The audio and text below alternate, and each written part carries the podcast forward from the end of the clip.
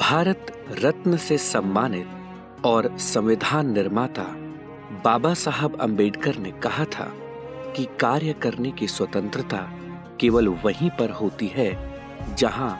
शोषण का समूल नाश कर दिया गया है, जहाँ एक वर्ग द्वारा दूसरे वर्ग पर अत्याचार नहीं किया जाता, जहाँ बेरोजगारी नहीं है, जहाँ गरीबी नहीं है, जहाँ किसी व्यक्ति को अपने धंधे के हाथ से निकल जाने का भय नहीं है। अपने कार्यों के परिणाम स्वरूप जहाँ व्यक्ति